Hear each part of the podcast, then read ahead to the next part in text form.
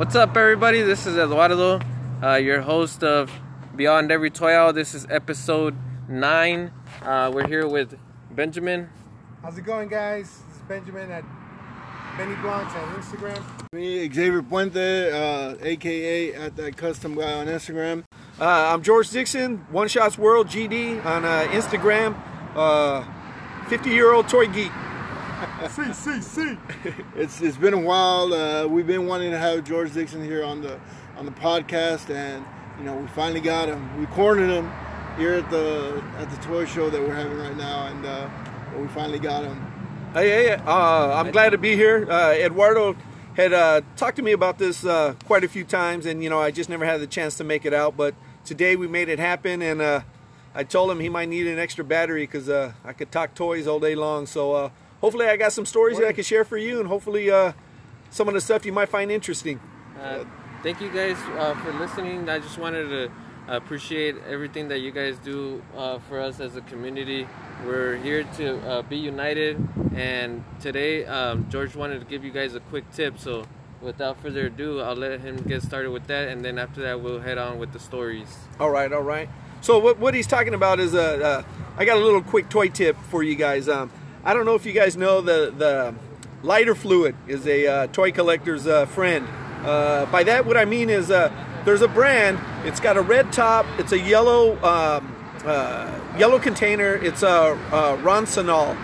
You can find it at Walmart in the section behind where they sell the cigarettes and stuff. Basically, it's lighter fluid. And you ask, you know, what does lighter fluid have to do with toys?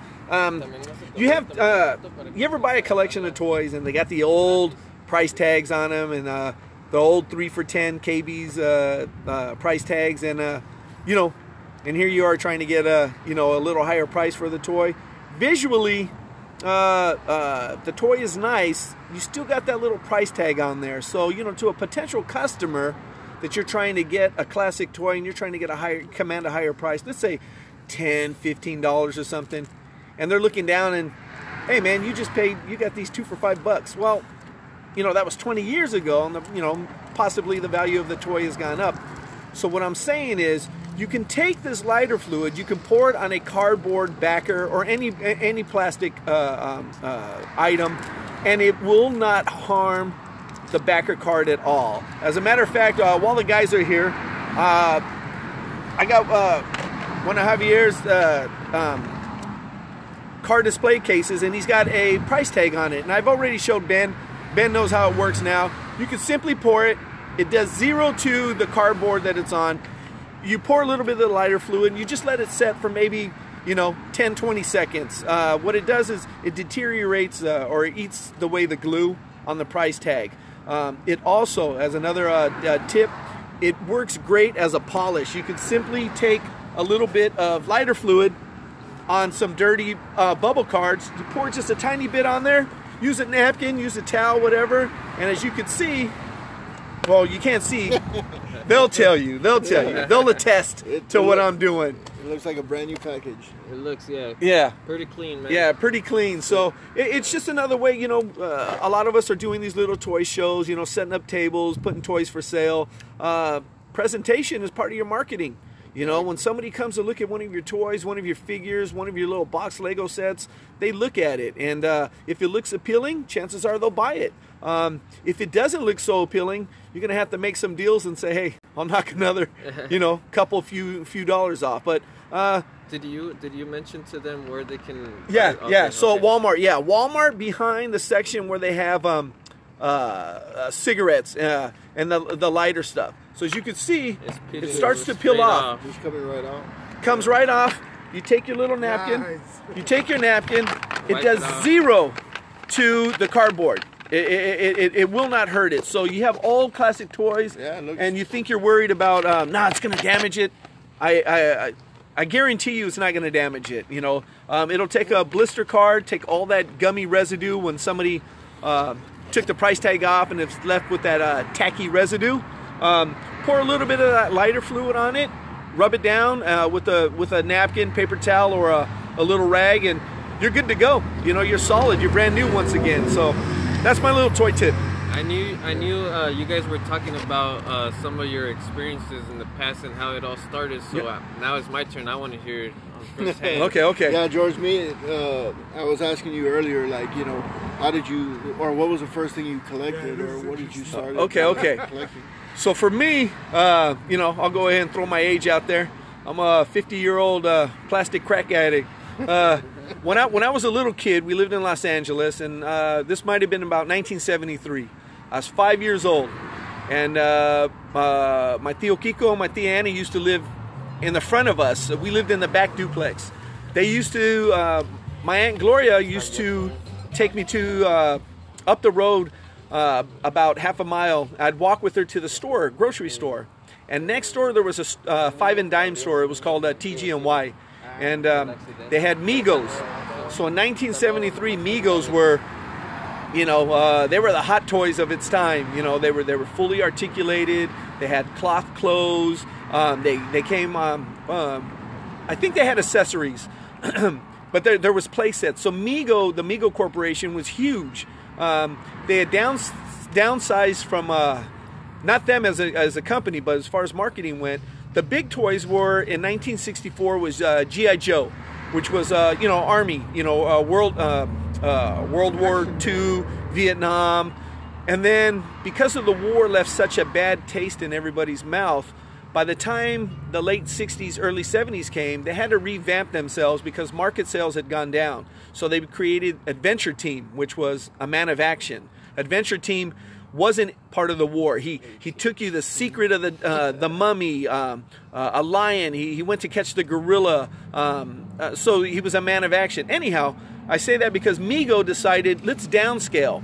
We'll go from 12-inch and we'll go down to a 7-inch figure. And that's where Mego came in. And when I'd go with my aunt, and, you know, maybe they were $3.99 back then. But I was telling, you know, Javier that $3.99 at 5 years old could have been $39.99 for all I cared. It was a lot of money. But, you know, birthday money. And like I tell them, I used to sing and dance for my tios when they would get drunk. And they would throw me a little bit of money. You know, I'd get up there with the little escoba, act like, you know, air guitar. And they'd give me money. As soon as I got a pocket full of money, $4 or $5, I was like, somebody here is taking me to Toys R Us on the way home. Because I could get a $3.99 Mego, and I can get a Hot Wheel, you know, which probably back then was like 47 cents. And, you know, maybe two if I was lucky. But I knew some way, somehow, I was coming home with a toy. You know, so Mego, I think, was my first start. And like I was telling Javier, they did all the lines. They did Marvel, they did DC, they did Star Trek. And I didn't even know what Star Trek really was at 5 years old, but it was a figure, and I was gonna buy it if that's the only ones they had on the pegs. So, with all that being said, your first thing was Migos. Then what? I would have to say after Migos, that was the early '70s. Migos lasted a long time. 1977, Star Wars came out. It flipped my wig. It changed everything. I was 9 years old. I saw that movie, and honest to God, it was magical. It was like, it was indescribable. I collected the car, and mind you, my dad didn't take me to the movies till like almost a year later. The hype was there, and you know, I didn't get a chance. I didn't get a chance to watch it while it was hot. But I collected all the cards and I read them front and back. I knew everything about that damn movie before I went and saw it. So 1978 came. Well, here's the deal. 1977, Star Wars couldn't produce the toys. They sold what they had, an early bird package. They sold you a piece of paper telling you, if you pre-buy this, when it comes out, you will get 4 figures in the next few months. So that was the early bird package. So 1978 came. 1978 came, and I asked everybody for my birthday party. Remember the backyard parties? You just had a cake and jello? We had a backyard party, and I said, Mama, I just want Star Wars. Tell everybody just Star Wars. I don't want nothing else. So back then, I think figures were like $2.99. And again, at today's cost, that was roughly what they are now. You know, $12.99 at Target for a carded, you know, 3 and 3/4 inch figure. But so my birthday came. And, you know, we all sat around the table, blew out the cake, and it was time to open the gifts. I knew by the size of the little package that, oh, man, there's figures in here. So I opened it up. I got Chewbacca. I think I threw my hands in the air, and I was excited. My birthday could have ended right then and there, and I was happy. So then after that, I opened the next one. I got 3PO. Then I opened another one. I got Vader. And I was like, that was it. You know, I was in. I got 3 figures already. And to me, that was, you know, that was like buying the whole wave. And so then my mom said, okay, mijo, here, this is from Mama. She had a little square box, maybe the size of a Marvel Legends box right now, or a NECA box. I opened that sucker up, and it was the Landspeeder. I think I fell to one knee and put my hand over my forehead. I couldn't believe that I got something, you know. And to, you know, there was other figures out. There was bigger ones, the TIE Fighter, the X-Wing. But, you know, I don't think we had the money for that. So, and regardless, my mom went to the store on her own and bought me something that I asked for and that she knew I really wanted. And I opened, she says, here, otra vez, you know, here's another one. It was a little one wrap. I got Luke. So for my birthday that day, I got the Landspeeder from Kenner. I got Luke Skywalker, Chewbacca, Darth Vader, and C-3PO. I got a story to tell you. After everybody went home and I got to play by myself with my figures, all 4 of them rode in that sucker that night. Vader was their friend. He was like, he gets front row, or front seat, because that's who I had. You know, I didn't even know Vader was his dad. Do you still have those figures? Yes, yeah, I still have those. I'm not sure about the Landspeeder because I've had my same storage unit since 1992, full of toys, almost 100% full of toys. So I found a lot of my figures, and I do have a lot of my extra figures. That's pretty cool, man. Yeah, what about the NECA ones? Do you still have any of those? The NECA? No. The ones that you... Mego? No, you know the Mego? So we moved from Los Angeles when I was 7 going on 8. And I think when we got here, I played with a lot of stuff. You know, Migos was just... You know, just incredible. I mean, you bought those at Kmart. So when we go for a family thing to go buy something at Kmart, I was like, Mama, you know where I'll be. But I got scolded before I even got to the toy aisle. She grabbed me by the arm and she would tell me, look, you better not touch nothing because there's cameras and the people are watching you and you're a little kid. I didn't care. I didn't leave that aisle. There wasn't going to be no child abduction. They were going to get me away from that aisle, you know. So my mom, my dad, you know, my little sister, they walked around Kmart, the entire store, and I could stay there looking through each figure over and over, looking at the front, looking at the back, just devising ways in my mind, what could I do to come back so I can buy another figure or two? So that's when I was 10 years old, and I was probably about 68 pounds, man. I started a lawnmower business. I had to find ways to get money, so I would wake up in the mornings, and it was the old school lawnmower that didn't have an engine, the rotary one, or you pushed it, and I was telling you, man, I was flaquito, dude. It took all the strength I had to mow a lawn, but I would knock on the door, and everybody in the neighborhood knew me. Yeah, Georgie, I'd say, do you need your grass mowed? You know, how much? I'd say, $8 for everything, you know, $8. And I said $8 because they were always nice and they tipped me, so I always got $10 or something. But I would take that little rotary lawnmower, do their yard. I brought my own rake, I brought my own broom, and I brought my own edger, that little round one with the little sharp teeth. Yeah. And you did the edger, and I swept up, and I made their yard look nice, and they gave me $10. So when they handed me $10, I knew I was so appreciative, and they were too. That's 2 figures. That was 2 figures. And at the end of the day, if I did 3 yards, at 10 years old, I had 30, 35, $40. I was like, this is not lasting till tomorrow. Somebody is taking me to Toys R Us and Marina Boulevard, because I already lived here. And by the time I got there at 10 years old, Migos were pretty much discounted. They weren't so big in 1978. They were still there. But later characters, Spider-Man, you know, Hulk, The Thing, Green Goblin, guys like the Lizard, and villains sat on the pegs. You know, kids weren't really buying those. So I could get was either Lizard or Dr. Lizard. I could get Green Goblin and the little guy from Batman, Mixoplix. Yeah. Yeah, Mixoplix. I got him.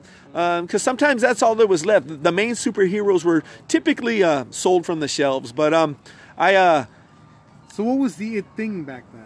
The thing back then that everybody wanted in Migos. Yeah. Well, Mego started, you know, the toy world had opened up at that point because you watch Saturday morning cartoons, which is a throwback these days. You watch Saturday morning cartoons, you got your bowl of cereal, and you sat in front of the TV and you saw commercials for all the toys. And at that point, my mind was just spinning. That's what I want. Somehow I'm getting that. You know, they had these old cars called Crash 'em, Smash 'em Derbies. They had a little black rubber wheel in the middle and that pull string. Yeah. And the car would take off, and once it bumped into another car, the hood came off, the trunk came off, the doors came off. So it was like a canter pack. Yeah. So we you know, I found a way to get those. I didn't have any specific lines. I wanted toys. I wanted action figures. I wanted Hot Wheels. You know, Matchbox. Hot Wheels was over Matchbox for me. At that point, they just had different styles, different colors, and Matchbox, and you got a racetracks.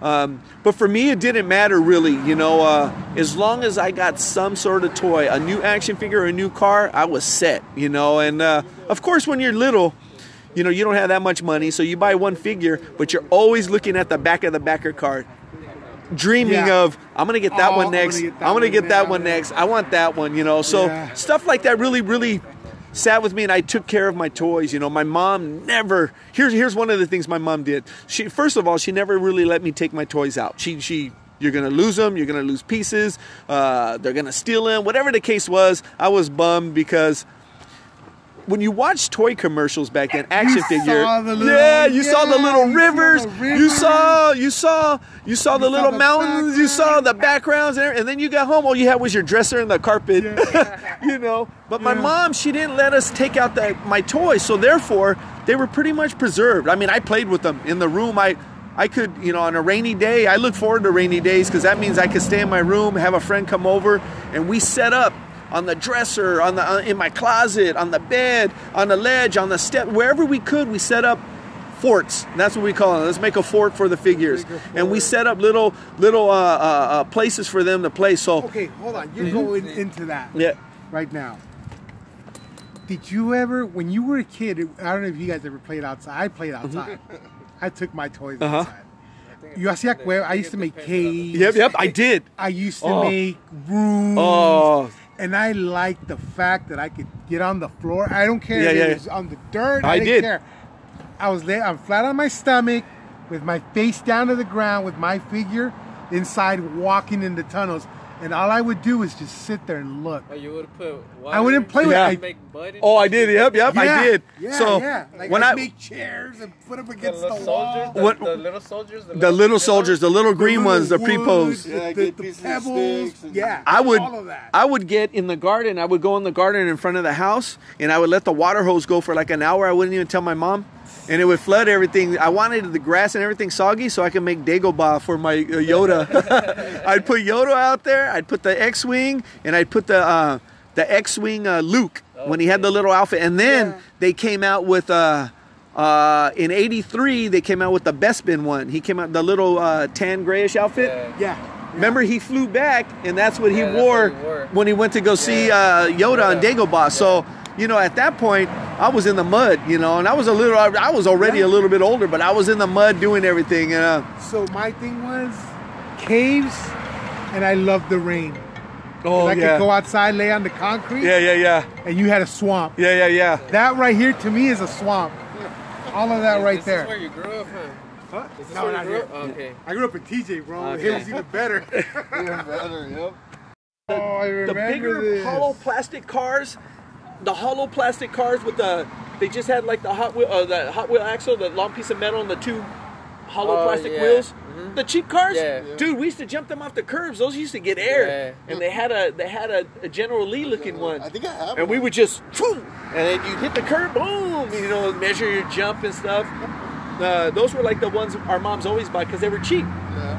you could buy it. It's just a little plastic car. So do you think, you were mentioning earlier that your mom would make you keep the stuff inside. Is that one of the main reasons why you're pro like opening and stuff? No, you know, it's not so much I'm pro opening. You know, to everybody, to each their own. I know they see me online and they think I'm pushing. Listen, if you save all your stuff 20 years from now and you open your bin and you still have it saved, you might not even be into it anymore. It's not going to be that hot anymore. It's not going to be the latest Black Series. It's not going to be the latest NECA out. It's not going to be the latest Marvel Legends wave. Listen, when I was little, everybody took everything out. Therefore, 15 years later, when people wanted to buy them again, most of them, it was more rare to have on card. Yeah. So you get a toy today that's manufactured, and the company is producing 25,000. 24,500 of them are not being opened. True. This stuff is going to be around perfect in the next 20 years. So for you trying to say, hey, man, I'm going to save it because they go up in price. They go up when they're hot. When this wave came out, so First Lady Deadpool, she's hot. Yeah. You buy it for 20, you can sell it for 25, 30 bucks maybe. When it dies down and it's not so hot, 15 or 20. You're 15 or 20. On a good day, you could get it for 10. But you got to look at it like this, too. If it's going to be in your personal collection, you're never going to get rid of it. Open it. That's it. Here's another thing. If you open it in your personal collection and everything, listen, stuff sells loose. Yeah. Some guys want it for their shelf. Some guys want it to take pictures. Yeah. Some guys have one already set aside, but they want one to open. So it's a good time for them to buy one loose, because in their mind, they're like, I'm never opening the one I got. I'm keeping this at mom's house up in the closet or in the garage. But now I got one that I can twist, I can bend, I can pose, I can take pictures of. So for me, it's not so much, I'm not so much pro it. I'm like, listen, if you want any of this stuff boxed or carded in the future, they're saving it. There's 10,000 collectors right now saving it for you. They're not letting it get bent. They're not letting it get scratched. They're not letting it get dented. They're not letting it get faded. They have stored them away in plastic bins at their mom's house in a garage for you and later, because I guarantee you later on in life, they're either going to get married, they're going to get kids, they're going to want a car, they're going to want to buy a home, and they're going to open those bins and they're going to look at them and go, I don't even want this. What are you going to give me this for? Yeah. They just want it gotten. And that's when, if you're still a toy collector then, those are the great deals that you come up on. Hey, because right now, all the older toys, you can find Power Rangers, you could find Thundercats, you could find old He-Man, you could find Cops, you could find Transformers, albeit Transformers are a little bit harder. Yeah. People really took those out and played with them. They're a little bit more rare, but toys from the 90s, toys from the people who collected in the 90s saw what was happening with toys from the 70s and 80s, that they were commanding bigger prices. So everybody in the 90s decided, I'm not opening anything, I'm saving these. Not when you were little, because I was not when you were little, definitely. Shit, I opened. Yeah, for sure. There was two types of collectors. There was guys who bought stuff. I was young, you know. I was a kid. Definitely. But loose figures even sell, because, like you, let's say I'm talking to Eduardo. So Eduardo's you're mid 20s, right? Yeah. Yeah, mid 20s. So if he's buying stuff from 10, 15 years ago, he was a real little guy, you know, so he was 10 years old. Nostalgia factor. Yeah, nostalgia factor. So when he goes to the swap meet and he sees a loose gargoyle, or he sees a loose figure from the Batman animated, he's like, I want that. Not because so much that it's carded and now, oh man, this goes for so much on eBay, it's worth it. He wants it because it takes him back to his youth. It takes him back to a time when he didn't have to pay rent. He didn't have to pay a car note. He didn't have to buy diapers and formula. His money was for him, you know, and there was no worries back then, you know, when you're little. As far as me opening them, I just think you're missing out once you get past that fact that, hey, man, these are mine. I went into Target and I paid $19.99, $21.54 after taxes. Why am I saving it? If you didn't want to open it, leave it at the store and look at it every time you walk in. But if you buy and you open it and you get over that fear of, oh man, but the value. I see these going for so much on eBay. Be glad you didn't pay that price. My thing is this. So you get a rare figure. I bought it when it first came out at Target or Walmart. I go to the shelf and I see it for $19.99 and I look at it and I'm like, you know what, I'm going to get it. Come to find out, it was a one per case or something. It was really rare, and they're not making it no more. All of a sudden, they're $80 on eBay. I don't want to sell mine for $80 because all I'm going to do is buy 4 more Marvel Legends, yeah, and then I'm going to be stuck without a figure that I really want. Yeah. So for me, when I look at a figure, I'm holding in my hand for visual purposes so you guys can see. I'm holding a Lady Deadpool. Let's say I went to Walmart and I bought her for 20 bucks, but now she's worth 85 bucks on eBay. I could care less because I pay 20 bucks. Yeah. I'm not that guy who has to pay 85 to add it to his collection now. Yeah. So with that said, I can open it up. Mm-hmm. But you get a lot of collectors who look at me and go, dude, that thing's worth 85 bucks now. Well, 85 bucks? Okay, 85 bucks. That's 4 figures, and I'll use that 5 bucks to go buy 3 real tacos. Yeah.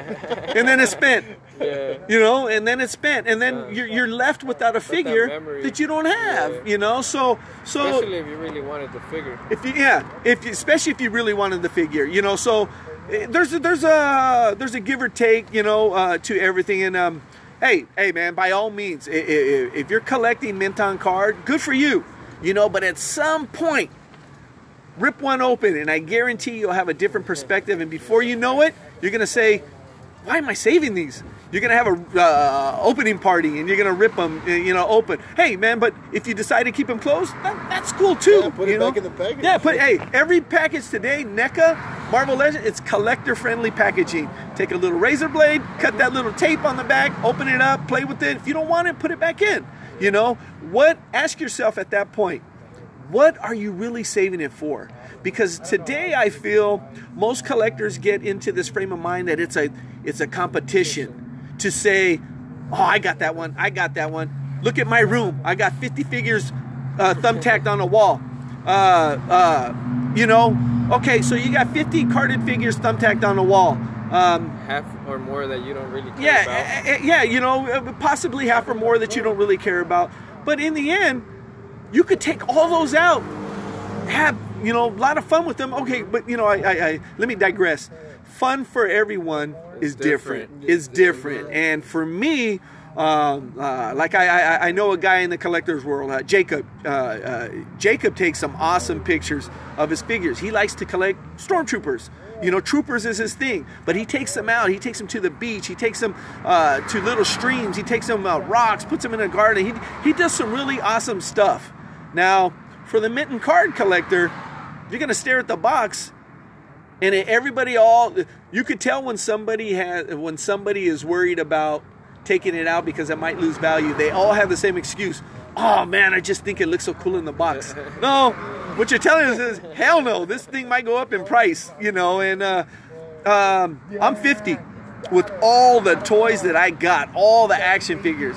If I saved every one of them right now, I'd need a mansion just to store all my boxes. But when I open them all up, man, I could take a table full of figures, 50 figures, and it'll fit in one small little plastic bin, loose. For me, you know, space is an issue, you know. Well, I guess not. I've had storage since 1992, so we could scratch that last comment. You can edit that out. But, you know, hey. No, but it's the thing is of the feel in your hand, the smell of the plastic. Yeah. Even look in the box. Look how they're displaying it. Yeah. I mean, it's meant to be shown like that, not in the package. You know, standing up the way it is. No, it's meant to, you know, hold its weapon. It's meant to, you know, man, take your imagination to wherever. You know? On a quick end note on this little thing, just think about it, man. When you have a carded one at home or a mint, you know, a boxed one, if you take that out, I guarantee you there's 25 other thousand of that same exact figure. So don't worry, you'll be able to get it in the future. You can get it back whenever you want. Play with yours in the time being, set it up on a shelf, set it up on a dresser, go buy a Detolf case from Ikea. They're 60 bucks. Mm-hmm. You can buy them on Craigslist for 30 bucks, people getting rid of them. Take your figures out, display them, man, admire them. You put in a lot of hard work, a lot of effort, and a lot of money into it. Have some fun with it. Mm-hmm. With all that being said, thank you, George, for those words. No problem, it really helps clear out some stuff, and then, like you said, it's all meant to be played with and have some fun, you know. But I really, really want to get into wrestling. You were right. I think you were born just when it all started, I guess. So you saw it from the beginning. When it was getting good. Yeah, when it was getting good. I mean, so if you guys follow me on Instagram, it's oneshotsworld_GD. I post a lot of pictures of wrestling figures, and that's one of the things that I like to collect. I don't do much retail. I'm in the stores all the time looking at stuff, checking out stuff. I love all the Marvel Legends. I love all the NECA. I love all that the DC stuff. I look at diecast. I love Monster Jam. I probably got about 200 Monster Jam trucks myself. I like everything and anything in the toy aisles, but I really pick and choose, you know, what I got. If something catches my eye, I'll get it. Now, contrary to popular belief, I do like Marvel Legends. I know I joke and I tease on the different forums and different pages. I love them. I like the look of them. I like the articulation for pictures. Do you guys know Mike Odom? Figuration. Oh man, that guy, he knocks it out the water, man. I mean, he kills it. He has so much fun with his figures, man. It's just awesome. Anyhow, as far as the wrestling figures go, that's one of the things that I do look for in the toy aisles. Here's a little note, though. It seems like all the message boards always are mainly the talk is Marvel Legends, Star Wars Black Series, Funko Pops, and, diecast. I'm wondering, how come every store that I visit, all the latest wrestlers are always gone? But nobody's talking about them. I think what it is. Are they undercover? I think what it is the stigma of. You still watch wrestling? Yeah. Yeah. I think that's what it is. Yeah, you know what? Hey, but, you got to take into consideration that most of these people were born right in the freaking. Dude, Vince McMahon is a fucking genius. Yeah, he is. Like, Yep. He created stories for every single. Yeah. For every single one. Yep. Like, they're real life superheroes. Yeah, it's freaking nuts. Yeah, real life superheroes. So Eduardo and Javier were asking me, when did the wrestling start? Well, all right. I got a cool story for you guys. Okay, so I have a younger brother. He's 5 years younger than me. We were so into wrestling. I mean, this was 1984, and we used to go visit my dad up in L.A., my real dad. I'd go visit my dad up in L.A., and we saw a commercial for Universal Studios. And Universal Studios was having two wrestlers as a guest appearance. So we were like, this was in the summer. We said, Dad, we want to go to Universal Studios.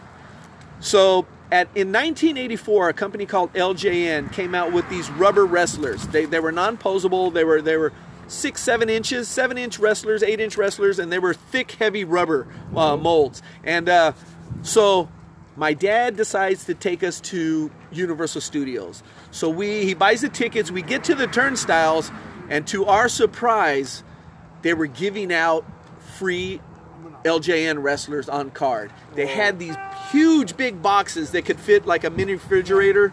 And as you came through the turnstiles, they handed you one. Oh, dang. And at that point, me and my brother looked at each other like, oh, okay, man. So I lucked out because my dad walked through, my dad handed me his. So I had two right off the bat. My brother had one. Adults were coming through the turnstiles, and they were handing them. Okay, so 1984, LJN came out with 5 wrestlers in their first wave. It was Hulk Hogan in red and yellow. It was Andre the Giant with long hair. It was the Iron Sheik. Who was the other one? Big John Studd. And Superfly Jimmy Snuka.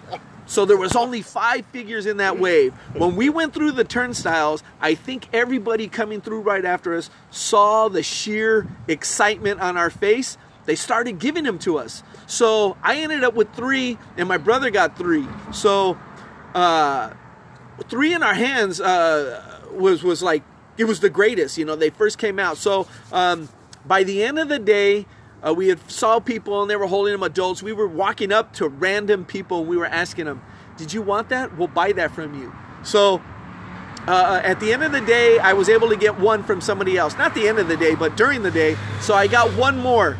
And on the back of the backer card was 5 figures. I had 4 out of the 5 already.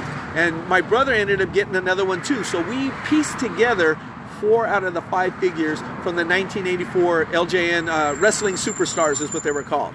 So that night we went home, ripped them all out the package, man. We were so excited. You know, me and my brother would wrestle each other, and we had the figures, and you know, we were, you know, back then the big thing in wrestling was who could slam Big John Studd.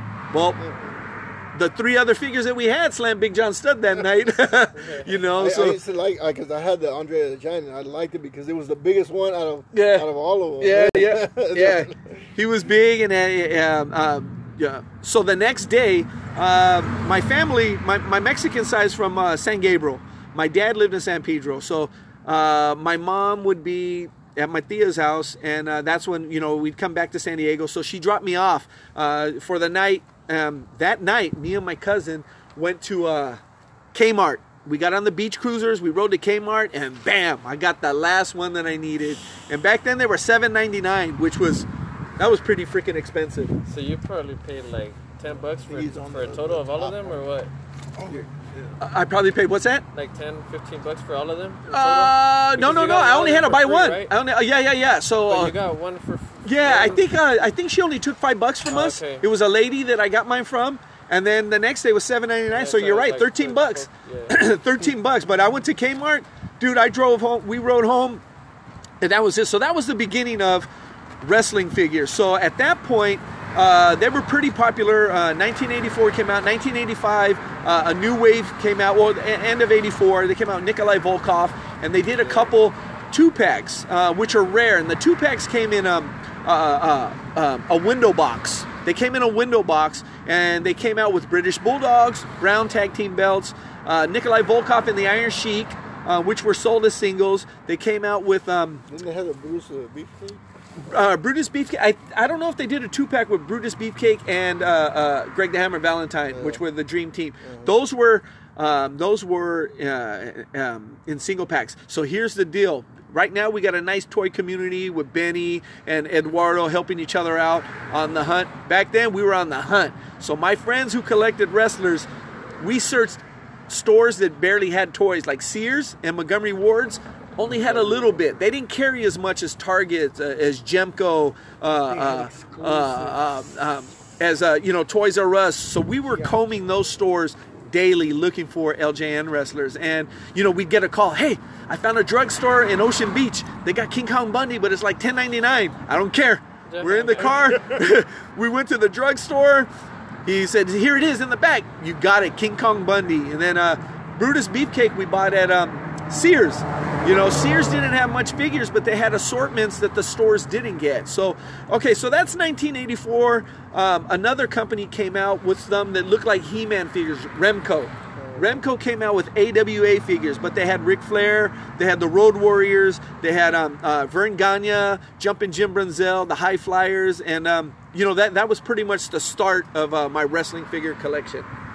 No, I just wanted the George the Animal Steel, wasn't the with the green tongue? Yeah, with the green tongue. So here's the thing. When you guys are thinking about variants and different figures, wrestling figures did that back then too. And here's why they did it. So one of the big ones in the LJN wrestlers is on the back of a package is a Ricky the Dragon Steamboat. But he's got black and red pants.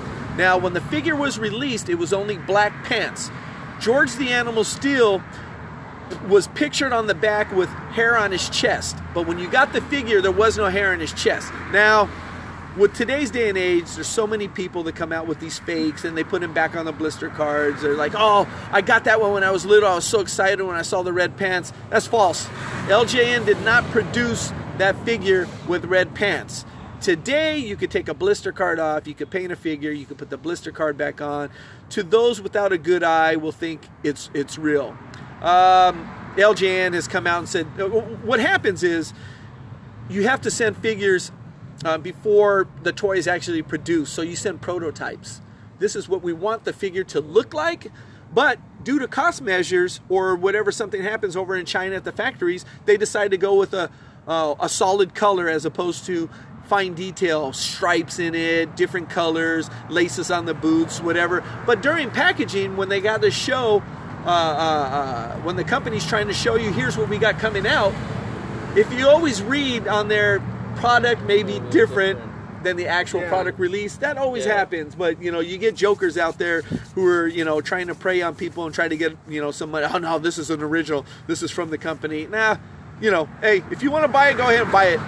You know, but LJN wrestlers continue to produce wrestlers until I think like the late 80s. By 1989, the market had slowed down. They didn't have as they weren't making as many, and a company out of Canada, a French company out of Canada, bought the rights. I think they were called Grand something. I forgot what it was, and they came out with what is known as the '89 backer cards. They were black backer cards. So LJN Superstars were blue backer cards. They changed to '89. They rehashed a couple of the wrestlers, but they came out with wrestlers that were only a part of that assortment. And that assortment was not distributed nationwide or in big numbers. So there was a company, an online company, if you can believe it or not.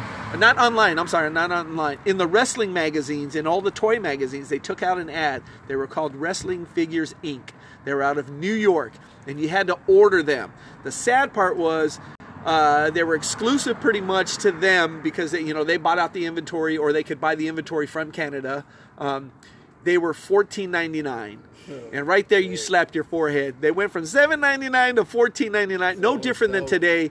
You know, ordering from online, figures are going to be a little bit more. But the '89 consisted of Ultimate Warrior, Big Boss Man with a black nightstick. If you still have that nightstick, a lot of people in the wrestling figure world, they covet that nightstick. Bam Bam Bigelow, Andre the Giant with a black strap and short hair. It was a repaint of Andre in a blue outfit. There was a couple other ones.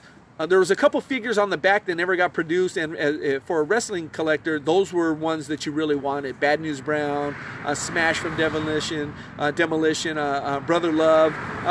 So by '89, they had cut out making them, and that company just wasn't producing them anymore. I managed to order them, and I hope that company isn't in business anymore, because here's what I used to do. I used to order their figures, and when I received them in the mail like 2 weeks later, I'd open it up, I'd call them right away. Hey, I ordered these, but you guys didn't send them.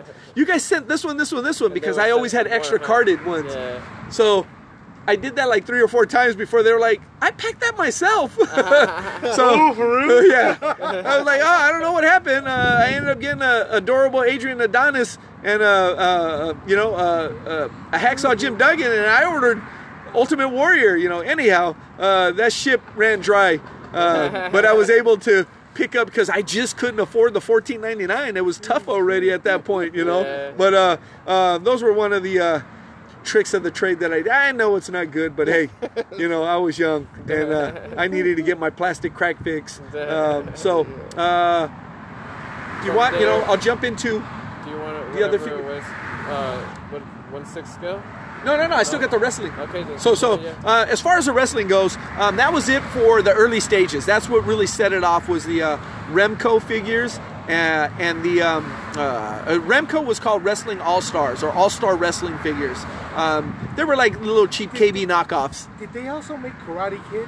Yeah, they did Karate Kid. Yeah, Remco. Yeah, they made those. So Remco was another pretty big toy company that was making action figures to pretty much go with other stuff. They made their figures look like He-Man figures, but they weren't. They were fantasy warriors. Kind of like what Funko is doing with DC the, Primo. Yeah, with the DC Primo, they look like those. Mm-hmm. You know, they look like those. But they were good to go with your other figures. Now Remco figures were smaller in size. They were He-Man size as opposed to the big LJN rubber one. So by 1989, LJN quit, and then it became the Hasbro era. For those of you not familiar with the Hasbro era, that was like 1990, maybe 1991 when Hasbro came out. They were the ones with the little action. Yeah, they were the ones with the little action features. Did you have those, Benny? Yeah, I had a couple of those. Yeah. The ones where you twist. You twist. They had the little arm punching action, slam action, you know, whatever the case was. At first, I got to tell you, man, I looked at those and I was like, garbage.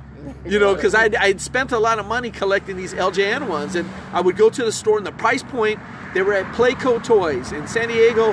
Playco was another chain of smaller toy shops. So yeah, Playco Toys. So they used to have a motto, because you know Toys R Us was your big one, and you could buy at Target and Gemco and Kmart. But Playco was your little neighborhood toy store, and they knew it because their store motto was "We're not the biggest, just the best." So at that point, I started going to Playco Toy Store on a convoy and in Kearny Mesa, and I was like, "All right, it's wrestling. I'm hooked." I bought one, I bought two. Before you knew it, I had like 70 of them things, man. And at $7.99 or $6.99, maybe they were. The price point was a little high for something that small, but. They took. I got the ring. I still have my original ring, and I still have all my original figures. Like anything else, as time went on, and the line died out, the later figures, what they call green cards and the purple cards. They were rare. You know, KBs used to blow them out if you could find them. And green card Hasbro WWF figures, they command big prices. Oh, yeah. Yeah, you know, the 123 Kid, he gets about $150 online. Atom Bomb. 123 Kid came in two versions, painted eyebrows and no eyebrows. So apparently X-Pac tells the story, you know, a.k.a. the 123 Kid, Sean Waltman, that on a plane ride, Mr. Perfect has shaved his eyebrows off when he was asleep. So he was set to go do his figure, so when he shows up for the promo, he doesn't have his eyebrows. So Hasbro made the figure to look just like him, and it didn't come with eyebrows. Now that might be a wrestling story. I don't know if that was true or not, but I think X-Pac has told that story on a couple different occasions. So, you know, with that said, you know that in early 90s was WWF Hasbro, and then eventually it turned into the Jax Pacific Bone Crunching series. When those came out, wrestling hadn't been on the shelves for a while, so they took a few years off, and then about 1995, I think it was, the Hasbro Bone Crunching figures came out. Goldust, Diesel, Razor Ramon, British Bulldog. Those guys had come out, and it started me all over again. So, you know, wrestling figures were on the toy shelves, which, of course, I was still going on. And I bought a lot of Jax Pacific, and then now I buy the Mattel. But, with you know, I transitioned into a 1/6 scale, which is, you know, 12-inch figures. And as a kid, I had, you know, G.I. Joe with the Kung Fu grip, Bullet Man. If you look up Bullet Man, that was I'd like to get one now. Just to give you that mobster right there walking through, that's my dad. That's my dad. He's got the mob glasses. He's little hot coffee. Okay, so we were talking about me transitioning into 1/6 scale. So I had bought a company came out, and they were called the Ultimate Soldier. Well, 21st Century Toys, and they made figures called the Ultimate Soldier, and those were like G.I. Joes. They came with a lot of accessories, weapons, removable clothing, boots, hats. They came out with jeeps, motorcycles, everything that you could. So those were in the aisles at Walmart and Target, so and Toys R Us. So I started buying those, and it was really nice. You know, G.I. Joe was making a comeback. They were in the shelves again. Small figures, 3 3/4, as well as a 12-inch. The G.I. Joe stuff I wasn't so much into, but the Ultimate Soldier, the articulation was just really, really good. And then somebody introduced me to Dragon figures. Dragon Models Limited was a company that produced models, and then they came out with these fully articulated figures. Their face sculpts were a lot more detailed, the weapons were really detailed, and the clothing, the stitching on them, and the zippers and pockets was just through the roof. And at that point, when I bought my first one and held it in my hand, it was like being 8 years old all over again, holding a Mego. The feeling was, I have to have more of these. And when I say I have to have more of them, I probably end up with about 500 more. 500 more easily, pretty quick. And we built a nice community. So back then, this was late 90s, maybe 1998, 99. We had a big group, and 1/6 was the flavor of the month, man. It was the big stuff. We formed a group out here called Sandash, S-A-N-D-A-S-H, and it stood for San Diego Action Scale Hobbyist. So we would meet each other online, and then we'd have get-togethers at a random member's house. There was a guy named Jason, a.k.a. Shaolin Shamo. He was one of the guys who raised his hand and said, hey, I'm hosting a little gig at myself. And keep in mind, most of us, internet was pretty new, but most of us would meet in the toy aisles. You'd see the same guys looking at the same toys, so we'd all talk. Hey, man, you're into that? I'm into that. You hear about this guy having a meet at his house? So Jason, he was married to a Mexican girl, and they were from Riverside. So they went up to Riverside, and they brought this food. It was almost like a pollo loco. It was called el Juan Pollo. So he catered the event with Juan Pollo, which was, he had frijoles, arroz, tortillas, everything there. And we had good food there, man. And we all brought our figures, buy, trade, and sell. You opened a figure back then. You stripped it down. You had nude bodies. You had pants, you had jackets, you had hats, you had sunglasses, you had weapons, pistols, pouches, swords, whatever you could think of. And we sold and bought and traded with each other. And we did set up dioramas. And we took pictures and we shared them. So that was pretty much the community back then was really, really big. And we would have 25 guys at a house. Everybody was into 1/6 scale and we're showing off their stuff. So we'd have him at different members' house. And, we were fortunate enough to, one of the kings of G.I. Joe's, Daryl DePriest. Daryl DePriest worked for Hasbro up until recently. He took in charge of the Star Wars line. He first went to G.I. Joe and then he took over Star Wars as part of their marketing team. Daryl lived in Rancho Bernardo. He invited us to his house. His house was crazy with original G.I. Joes, all original G.I. Joes. So Daryl has a few books out, a couple books, Daryl DePriest, and such a great guy. But the community was very strong. And after Dragon Models, new companies started coming out, BBI, Blue Box Incorporated, just different manufacturers. Everybody who can come out with the 12-inch figure came out. So that's where I'm at today. I distribute 1/6 figures, so if you guys are ever interested and look at them, here's a little shameless plug. I do sell 1/6 figures. To people who don't collect 1/6 figures, they pretty much refer to them as hot toys. For people who collect hot toys or 12-inch figure, yeah. No, the Hot Toys is a brand. They're a brand that have highly detailed figures. They're out of Hong Kong. But there are plenty of other great companies out there. Damn Toys, DAMTOYS. Damn Toys makes great figures, military figures. They have a line called Gangster's Kingdom. You also have DID, which is Dragon and Dreams. What about the one that does the superhero ones and stuff like that? There's various ones. So here's how it works over in Japan. So in case you guys, a lot of you guys seem to think that everything is knockoff, quote unquote. It's not knockoff. I got a very artistic guy next to me, Xavier Puente, that custom guy. He's great at painting. He does head sculpts. We can contact him. He'll do a head sculpt for us. Now with all the people that everybody knows. People who manufacture bodies, clothes, everything, you can piece together your own figure and market it. Limited runs, 200, 250 pieces.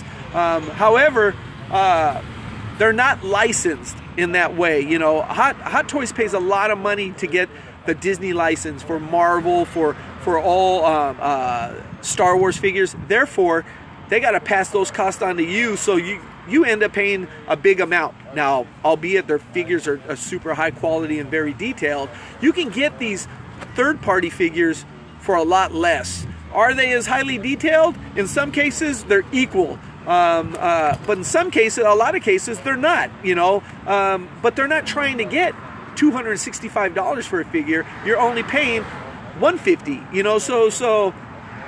There's a $150, $100 price difference. And again, that's up to you as a collector if you want something like that in your collection. Not everything is Hot Toys, though. It's 1/6 scale, 12-inch figures. No, it's another thing about the figures you sell, and it's something that you've told everybody also is that, the price point is a little bit high for certain people. Yeah. But yeah. The way you do it, you can come over here and say, oh, I want this figure. put in a little bit of cash down. Yeah. So what Javier is saying to you is, I sell 1/6 figures, and I know the price point is a deterrent for a lot of you. You guys are retail shoppers, so you guys look and you see a $20 figure, it fits your budget, you buy one. But when you're buying the entire wave, 7 figures, 7 times 20, you're spending a nice little chunk of change. You're only a little ways off from buying a nice 1/6 figure. Now you could go back to getting the smaller scale, the 1/12 scale. That's perfectly fine too. But what I'm saying is, don't let the price be a deterrent, because I do offer a cool layaway plan. And I've got several customers, Mike Rossetti, Big Just, my boy Chris. They come to the house, they see a figure they like. Chances are they don't have 100 bucks in their pocket. They'll throw me down 50 bucks and they'll say, "Hey man, I'll get another payday." You know. So with that said, you know, I'll work with you guys, and you know, probably towards the end of this, or you know, with this podcast, Andy, I just want to say that, man, I could talk toys all day long. I like toys, regardless of what you guys think. I love 1/12 scale figures. Everything and anything in between, man. I'll do Hot Wheels. I'll do Legos. I don't buy Legos, but I love them. I'll do Funko Pops. I'm not above, you know, picking up one or two that I like there.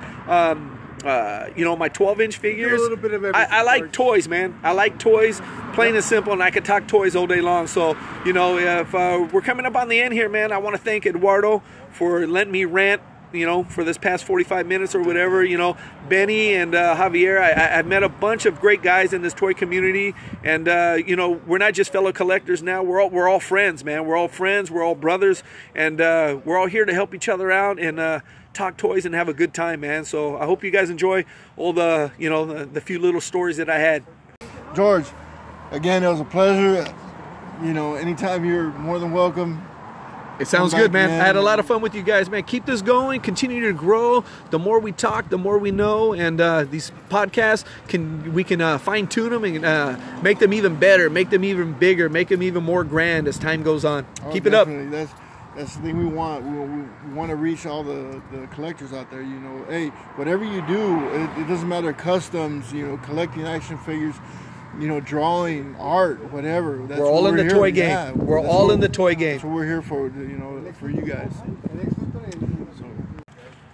With that being said, I wanted to thank you personally, because you were one of the first people that I've met when I first started selling, especially at the VFW, always giving me tips, always helping out the fellow collectors. What was I going to say? Oh, we're definitely going to have to bring you on for a second time. That probably would be more to talk about the 1/6 scale, because there's a lot of questions that I have about that stuff. And then also, that would probably be a video. Sounds good. Well. I'm down for it. I'm up for it. Anytime you guys want to talk toys, I'm the guy, man. OneShotsWorld_GD. Hit me up. That's it, guys. We're out. Have a good one. Thank you guys for listening. This was episode 9. Later, Chingator.